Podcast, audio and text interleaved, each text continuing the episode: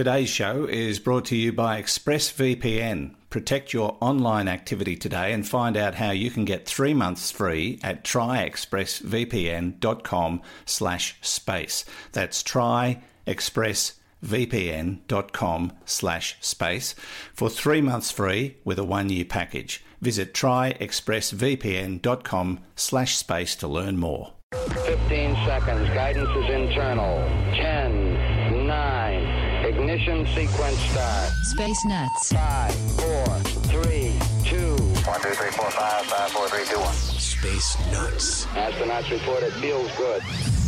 Hello again, and thank you for joining us on the podcast we call Space Nuts. My name's Andrew Dunkley, and my uh, fellow partner in crime uh, also shares the packet of nuts with me because we can't afford more than one is Fred Watson. Hello, Fred. We've got to get some new nuts. yes. How are you, Andrew? I am well. It's raining here. We are so thrilled. Yes, doing the same uh, here. For those who do not know, we are getting a visit by a royal couple next week. Uh, the Duke and Duchess of Sussex will be visiting uh, good old Dub Vegas on their uh, Australian tour. They're here for the Invictus Games, but uh, Harry and Meghan have uh, included Dubbo in their um, their round of visits uh, because of the drought, because this is drought central at the moment, and now it's raining. so we're we're going to have a bit of a green drought for them, I imagine, but that's fine. It doesn't change anything, and one day of rain isn't going to break the drought. But yeah, we're thrilled to have them, and people have put cardboard cutouts of, of them up on the um, up on the uh, balconies of pubs and all sorts of stuff. It's really good. We're having a lot of fun with it.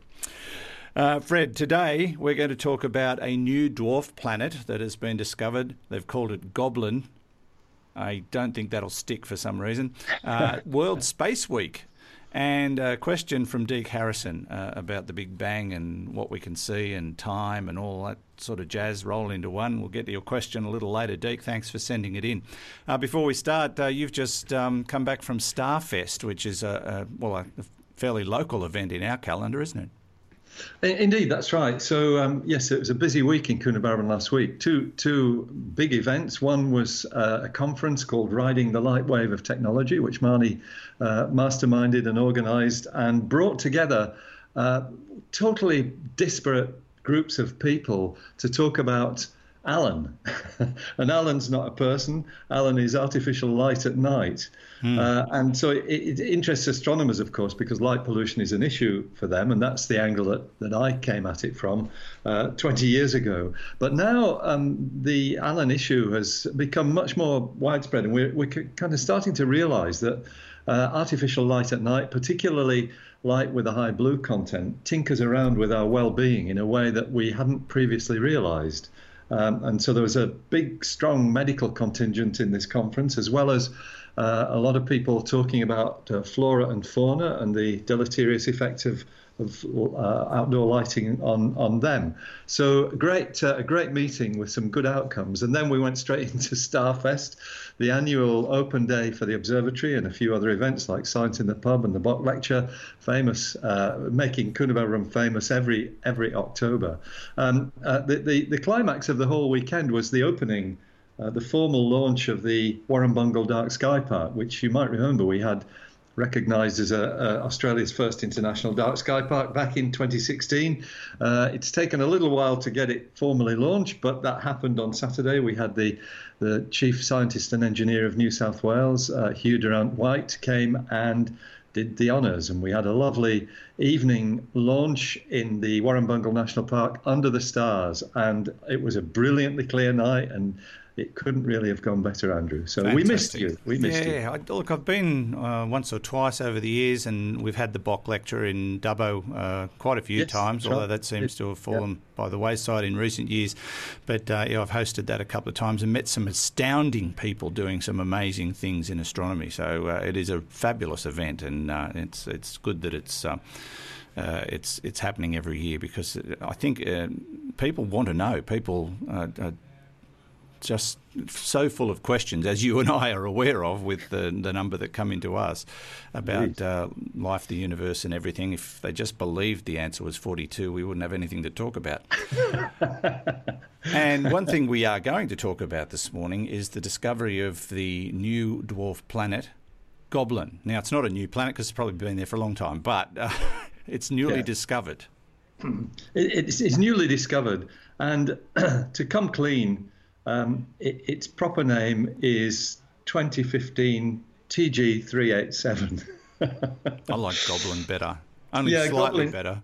Yeah. So why is it called a goblin? Well, uh, it was discovered, as its name implies, in 2015, uh, and uh, that uh, discovery was made round about Halloween, and people were obviously thinking Halloweeny thoughts, uh, and they liked TG as well. TG suddenly became the goblin, and so the goblin is what its name is now. But as you said a minute or two ago, you can bet your life that when you know when it when it finally comes to the crunch of choosing a name for this object, it will not be the Goblin.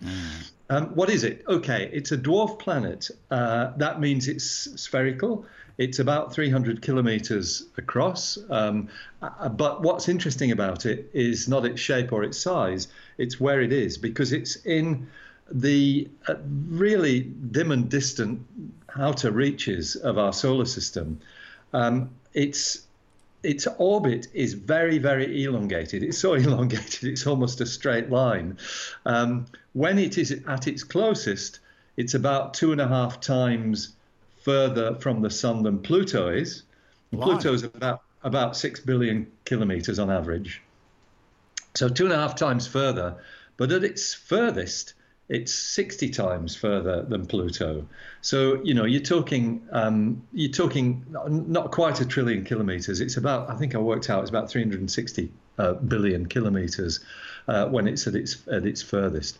And its orbit, its year. Wait for this. Oh, yeah. Its year is 40,000 years for one trip around the sun. So it's it's a slow-moving, distant, remote, tiny object, um, and very faint because 300, you know, 300 kilometers across is not much when you're looking at those sorts of distances. And so um, there's a really nice comment here that says for 99% of its orbit, it will be too faint to see. That's on the Guardian website. I'll tell you one So- positive thing about it. If you ask for a Maserati for your birthday, they'd have plenty of time to save up and get it for you. I don't know whether they have Maseratis on the Goblin. Oh, they've got to. They've probably just got Mitsubishis like I do.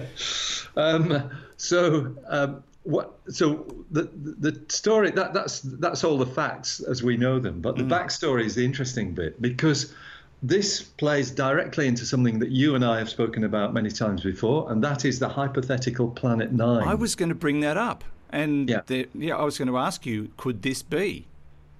It, it's not Planet Nine, but Dong. it's telling the same story as the other asteroids out there in the outer solar system. And in fact, it was because of the search for Planet Nine that this thing was found. So, um, just to recap, um, these uh, um, this sort of, I suppose, belt of icy asteroids way out in the depths of the solar system. We, we call it the Kuiper Belt, although sometimes that's a misnomer. Uh, the safest way is to refer to them as trans-Neptunian objects. These are objects beyond the orbit of Neptune, because there are several different categories of them. Uh, but the Kuiper Belt is, is one of them. That's um, a belt of uh, objects that was predicted actually back in the 1950s by Gerard P. Kuiper, who was a very well-known Dutch-American astronomer. Um, he he suggested that the, the, the leftover debris from the formation of the planets is is orbiting uh, way way out in the depths of the solar system. And sure enough, in 1992, I think the first one was found. We now know that Pluto is one of these objects, uh, and and there are many others as well, in, including at least one that's bigger than Pluto. Uh, so uh, that's the family of objects that the Goblin belongs to. But what we've already, you and I have already talked about, is that some of these uh, asteroids are in very elongated orbits, like the Goblin, and their orbits are all sort of aligned in a in the same direction, and that has led uh, astronomers to believe that there is a much more massive object uh, way way beyond even the goblin, um, which has gravitational pull, which is aligning these orbits, and it's an object that is as yet undiscovered. Planet So- Nine? Planet Nine, that's right. So Planet Nine is what that's being called. Uh, it was hypothesized. It's about three years ago, I think, when it first, um, you know, the idea first came up, and so since then, people have been looking for it. And uh, as part of the search for it, what's happened is they found the Goblin, which is another dwarf planet. It's not Planet Nine, but it's certainly in the same sort of direction. Um, I think Planet Nine is thought to have up to 10 times the mass of the Earth. So it's a big object, but it's also thought to be at an extremely remote distance, which is why we haven't found it yet. Uh, and the you know the, the interesting aspect of all this is that uh, the place where people think Planet Nine is hiding is right in the Milky Way. So uh, you've got a, an area of sky that is absolutely spangled with with stars, um, and what you're trying to find is a very slow moving star moving among them. Uh, in other words, something that's just like all the others, because at that distance, Planet Nine would just look like a star, um, but that is moving slowly between the stars. And that's quite a difficult problem if you've got very rich or very dense uh, fields of stars. So we, we can't see the forest for the tree, basically. And, I- uh, exactly, that's right. I- i- Yeah. Is it um, possible that this planet nine could be one of those rogue planets that you and I talked about once, that just sort of gets thrown out of whatever orbit it was in, wherever it was, and is just floating around? It's possible. That's right. Um, um, that would that would mean it was not gravitationally bound to the solar system. Uh, and I think the calculations that people have done um, to sort of predict where Planet Nine is, and this is all based on the elongation of these asteroid orbits. Uh, I think that has it near enough that it is gravitationally bound to the sun, so it is actually in orbit around the sun. Probably, you know, with a similar kind of 40 or 100,000 year orbit, something similar to what we're talking about with with the Goblin. Um, it's it, it's interesting stuff, and one of the things that makes you take this seriously is that the Goblin was discovered by one of the biggest telescopes in the world, the Subaru, uh, Japanese Subaru telescope, which is on Mauna Kea, uh, the, the best northern hemisphere site in the world for, for putting optical telescopes.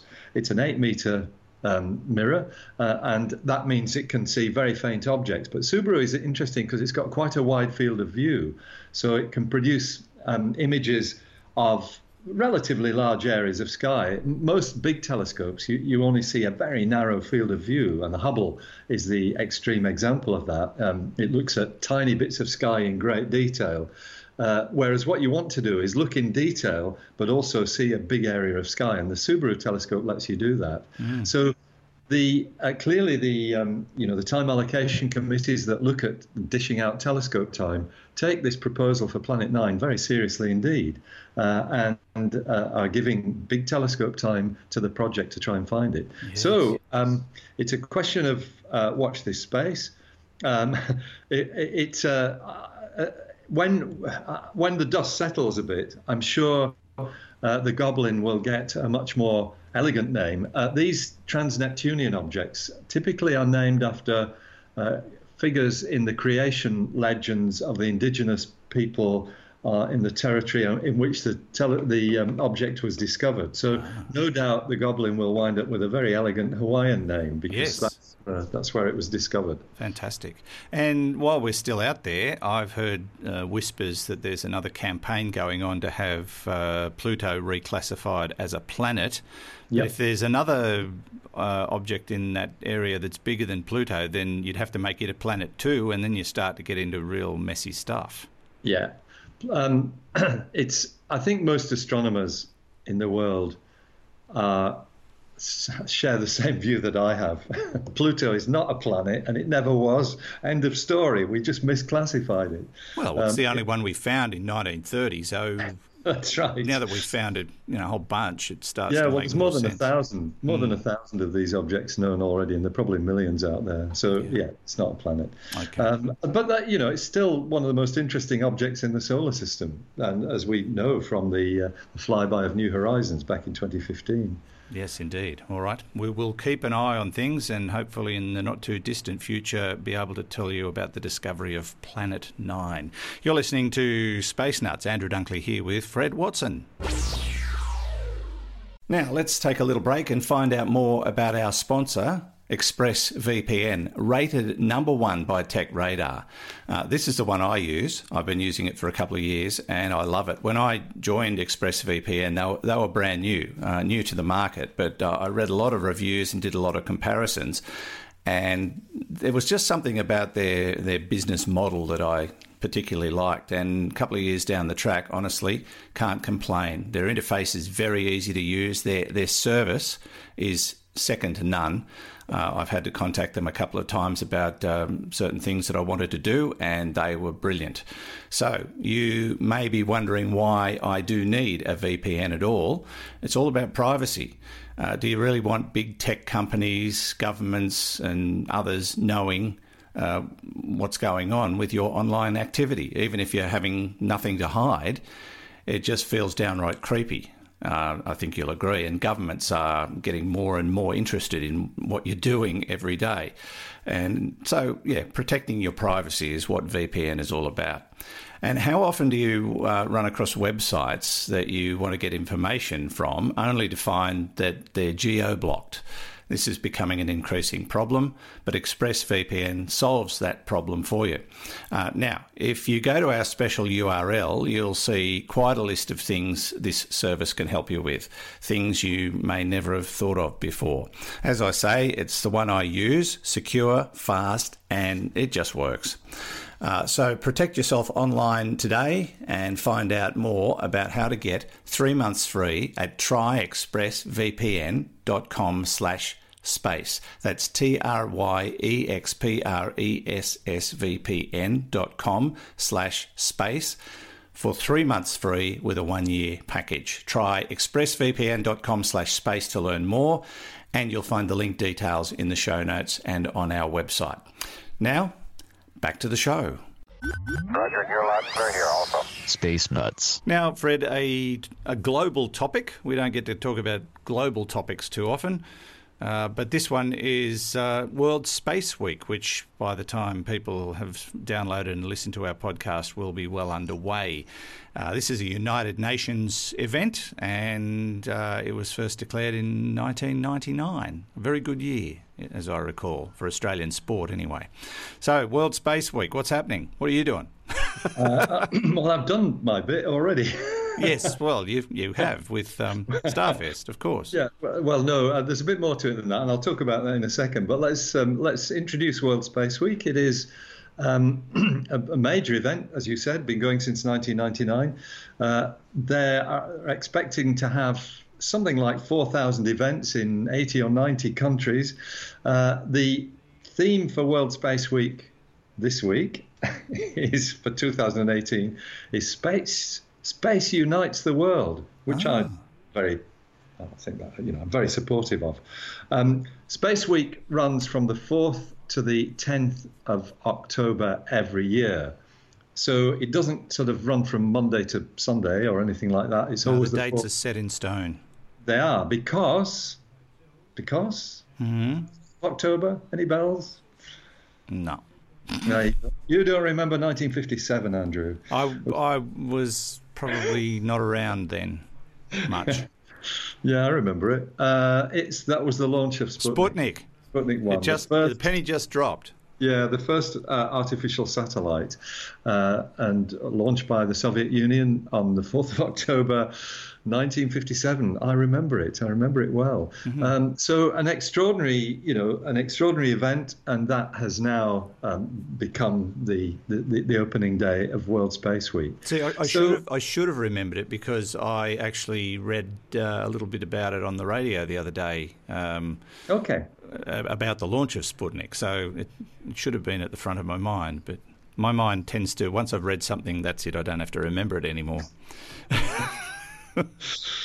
Which um, I don't think is what reading's for, but anyway. Well, well, no, uh, that's what writing's for. Actually, yes. you write it down so you don't have to remember it. Um, a little bit more about World Space Week. It's, uh, and I'm reading from the website here. It's an international celebration of the contribution of space science and technology to the betterment of the human condition.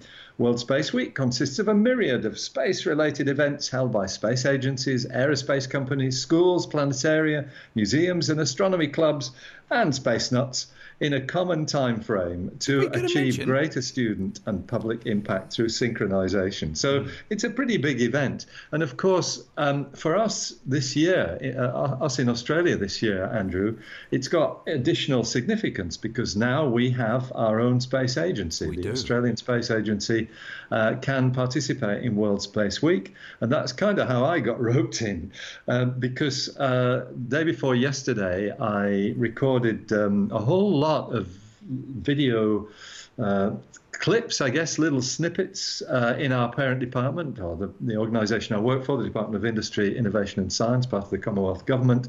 Um, these are going to be the little quirky space facts. Um, a bit like the stock in trade of space nuts. Um, and all, all I did was uh, sort of, you know, spewed out a space fact uh, for this recording, uh, one a day for World Space Week, and then one a week for the rest of the year. Uh, and And I, I've can- had a quick listen. The first one, uh, for anybody who's interested, goes, Space is really big. It's so big. No, no, hang on, that's something else. Yeah. well, well, I, I, I always loved, uh, you, you know, it was Douglas Adams who said, space is big, really big. You might think it's a long way down the road to the chemists, but that's nothing, It's nothing compared to space. oh, He had a way with words, that guy. It was Uh, brilliant. so, so uh, these things, I haven't actually checked this out, so I, I don't know whether it will work or not. But apparently, they are on uh, the Twitter handle at ScienceGovAU. So all one word at ScienceGovAU. Uh, I'm going to have a look for them after you and I have spoken uh, to see whether they came out. But they're, you know, they're some of the, the quirkier little facts that uh, you and I delight in uh, about space and about astronomy. Uh, just very briefly, uh, you know, it's a very brief thing. I don't know how it will turn out. It was it was all done uh, on Monday morning this week, but we had a good time doing it. So real, realistically, having a week dedicated to space is probably a good thing, given what uh, we don't know about space and what we're trying to learn about space, and finding things like Planet Nine, and learning about um, uh, where we are in the universe and why things are happening the way they are, and, and the fact that we get absolutely bombarded with questions.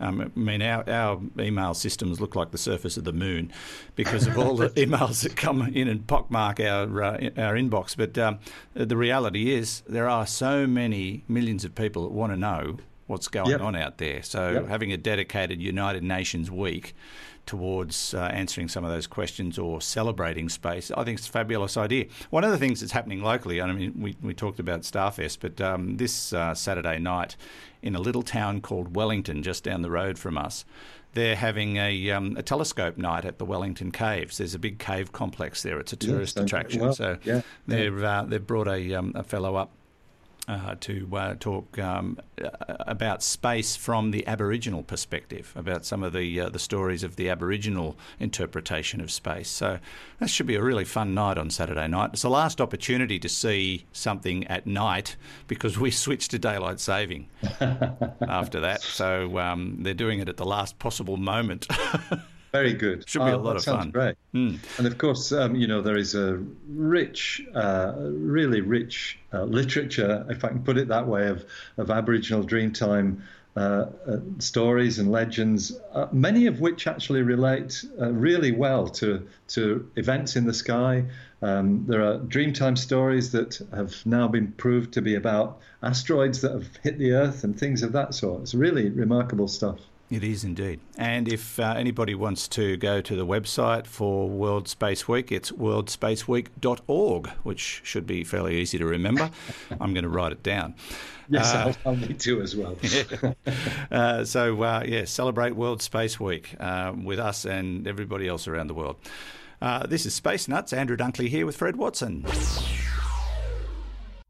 Zero Space Nuts. Now, Fred, a, uh, question. This comes from Deke Harrison. Thank you, Deke. We appreciate the question. We're going to do this in two halves because he's asked a lot of questions because he's been listening to back episodes of Space Nuts and it's prompted a lot of questions in his mind, and uh, that's fair enough. Uh, I understand that the further out we look into the universe, the further back in time we are looking. Uh, which in itself is crazy. Uh, I'm curious to know if it is within the realms of possibility that somehow, maybe with new technological advances, we will directly observe the Big Bang or light of the Big Bang as it happened. Uh, would this maybe provide the missing link between general relativity and quantum theory? That's a great question, Deke. And um, I, I, agree with you that looking back in time is crazy, but it's just a property of physics. It's a bit weird because, um, so yes, we, we, we, from our vantage point, as we look out into space, the further we look, the further back in time we're looking because uh, of the, the finite travel time or the finite speed of light, 300,000 kilometers per second. Um, so if you could look out 300,000 kilometers, which is not quite the distance of the moon, you'd be looking back a second and all the rest of it. And eventually you're looking back billions of years because you're looking so far back. Mm. Um, the, the, interesting thing, though, is that um, we can never see the universe in any other way because you've always got this ultimate speed limit. So uh, while it's a crazy thought, what it means is that we sort of have to uh, envisage the universe in this peculiar way that the further away you look, the further back in time you're seeing, because there's never any way of seeing things as they are now, if I can put it that way. So that does make it really slightly odd. No, I get uh, it because it's a simple case of uh, what you see is what happened in the time it took for the light to reach us, and what's happening there now we won't know about until that light reaches us in right. so many exactly. thousand or hundred thousand or yeah, millions or of years, of or billions of years time. So it's always running at the same speed relative to the size of the universe, and therefore we can never catch up. It's like watching something on record 10 minutes behind what's on air live, and you never catch up while you're watching in real time. So That's if we it. had a fast forward button on the universe, yes, but we do not have that. Yeah, that fast forward button would need things to travel at faster than the speed of light. and Exactly. nothing travels faster than the speed of light, not even light. Okay, so um, that is sort of leads into the second part of this question. Uh, um, Deke wants to know whether it's within the realms of possibility that maybe with new technological advances, advances we'll directly observe the Big Bang or the light of the Big Bang as it happened. Uh, now, Deke probably already is aware that we can look um, we can look so far back in time that we are actually still seeing the flash of the Big Bang. Um, and it's not the Big Bang as it happened, though, it's the aftermath of the Big Bang. For the first 380,000 years of its existence, the universe was a brilliant fireball, uh, glowing, you know, intensely brightly. Uh, but what that means is that um, because it was so bright, you couldn't see through it. It was like living in this fog of brilliance. Uh, so, you know, light didn't actually move through the universe. It was just light that was there uh, already. I've always Um, found it very difficult living in a fog of brilliance. it's a lonely life. Well, you'd, you'd know. That's right. You would know. A fog of brilliance, not. Not intellectual brilliance, just physical brilliance. All right. Okay. Um, I, I think we'd probably most of us have I wasn't driven- brilliant enough to figure that out. Most of us have probably driven um, driven a car through fog. Uh, you know, where where the headlights all they do is light up the fog, Yeah. and that's all you can see. You can't see what's on the you know what, what what you're trying to find. So the universe was like that. It was just a brilliant fog of light, and then it cleared relatively quickly after about 380,000 years, and and it's because of the fact that it cleared everywhere at the same time that we can still see it. Uh, so ever since then, the universe has effectively been transparent. But if we look far enough back in time, we can see that time when the universe was still a fog, mm. and we see it as a as a microwave signal across the whole sky. It's called the cosmic microwave background radiation. Why isn't it a glowing white light? It's because the universe has expanded by a factor of more than a thousand since the since that light was emitted. So the expansion stretches the, the, the light waves and they become radio waves. That's the bottom line. And so we can still see that. But um, Deke's point is well made because at the moment, all we can see back to is 380,000 years after the Big Bang. And we can't penetrate that any further. So the the cosmic microwave background radiation is like a wall. It's it's an, it's kind of artificial, but it is a wall beyond which we can't see. So we can't look with light or radio or X-rays or any of the electromagnetic radiations further than that uh, that time. In other words, we can't look back beyond the 380,000 year point. So um, uh, it's physics that stops you doing that. So you've got to look for other things, and there are, as as uh, Deke suggests, new technological advances that might let us penetrate that that horizon that we can't see beyond. Uh, two of them come to mind. One is subatomic particles, and we know that when the Big Bang happened, uh, it was it was rich in um, uh, neutrinos. So there was an intense bombardment of neutrinos uh, from the Big Bang, uh, which uh, uh, subatomic particles they pass through the Earth with no problems at all. Um, we don't yet have neutrino telescopes that can sort of map, you know, what the physics of where they came from and things of that sort. Uh, but those neutrinos, in in a, in a perhaps in a um, a fairly speculative sense at the moment, but they do uh, suggest that there might be ways in which we can pass cross this cosmic horizon. We can actually see the, the, the you know the neutrinos being emitted by the Big Bang itself. We haven't got there yet, but it's a possibility.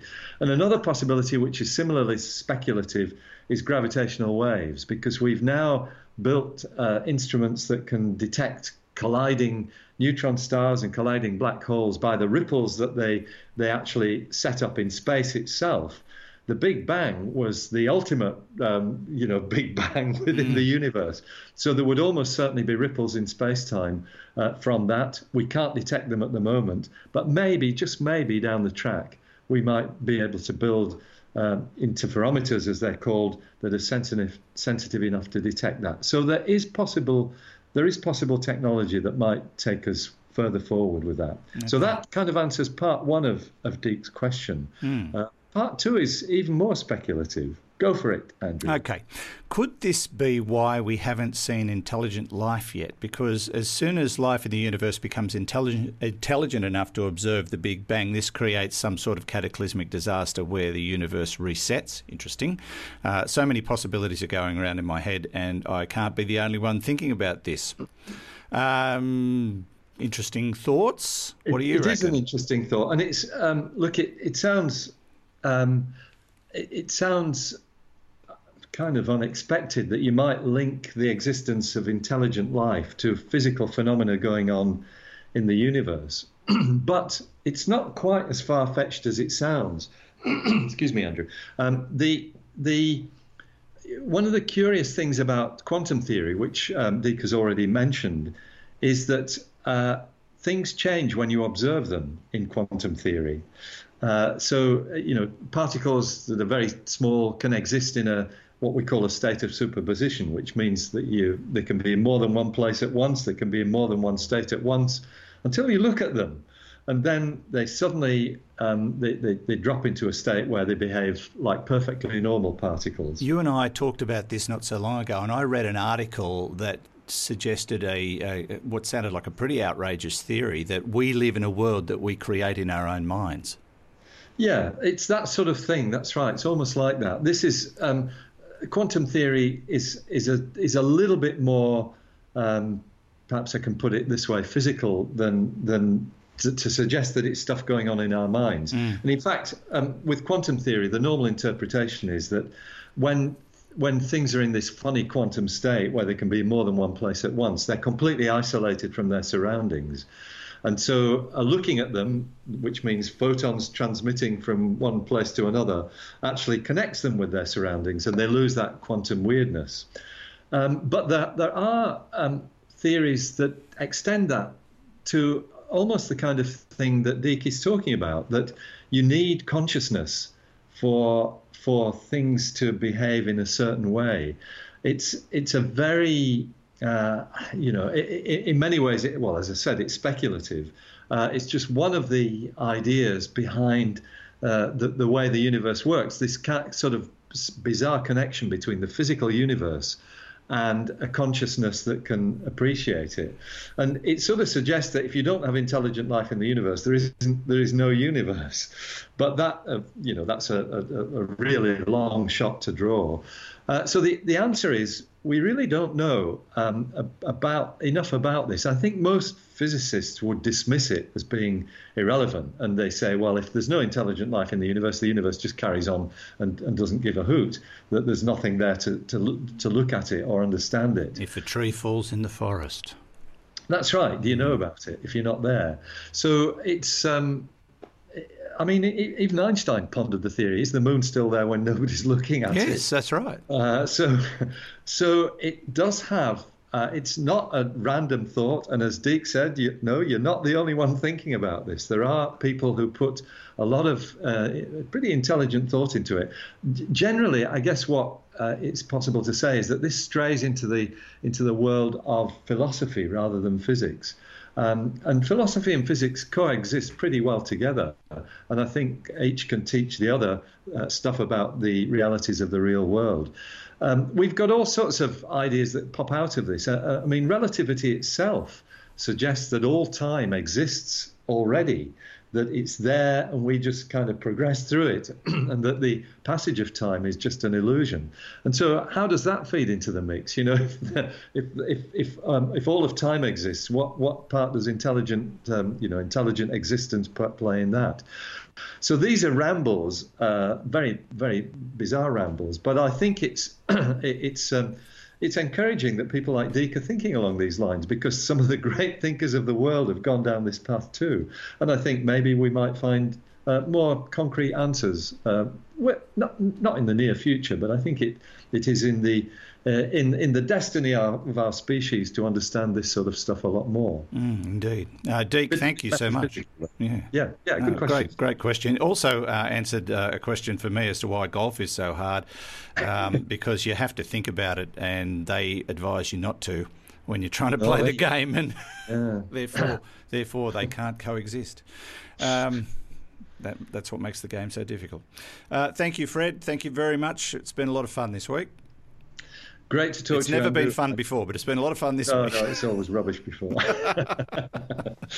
no, great, great stuff, and uh, good to speak. And I hope we'll speak again next week. I hope so too. Fred Watson, astronomer, and don't forget to look up his little space facts videos on Twitter uh, at ScienceGovAU, G-O-V, uh, G-O-V-A-U, Science GovAU on uh, Twitter. And uh, for World Space Week, go to the website worldspaceweek.org to um, get involved if you can locally at, uh, in, in regard to whatever might be happening in your area. And yes, we will be back next week with another edition of Space Nuts. Space Nuts. You've been listening to the Space Nuts podcast. Mission complete, Houston. Subscribe to the full podcast on iTunes, Audio Boom, and Stitcher, or your favourite podcast distributor. This has been another quality podcast production from Bitesz.com.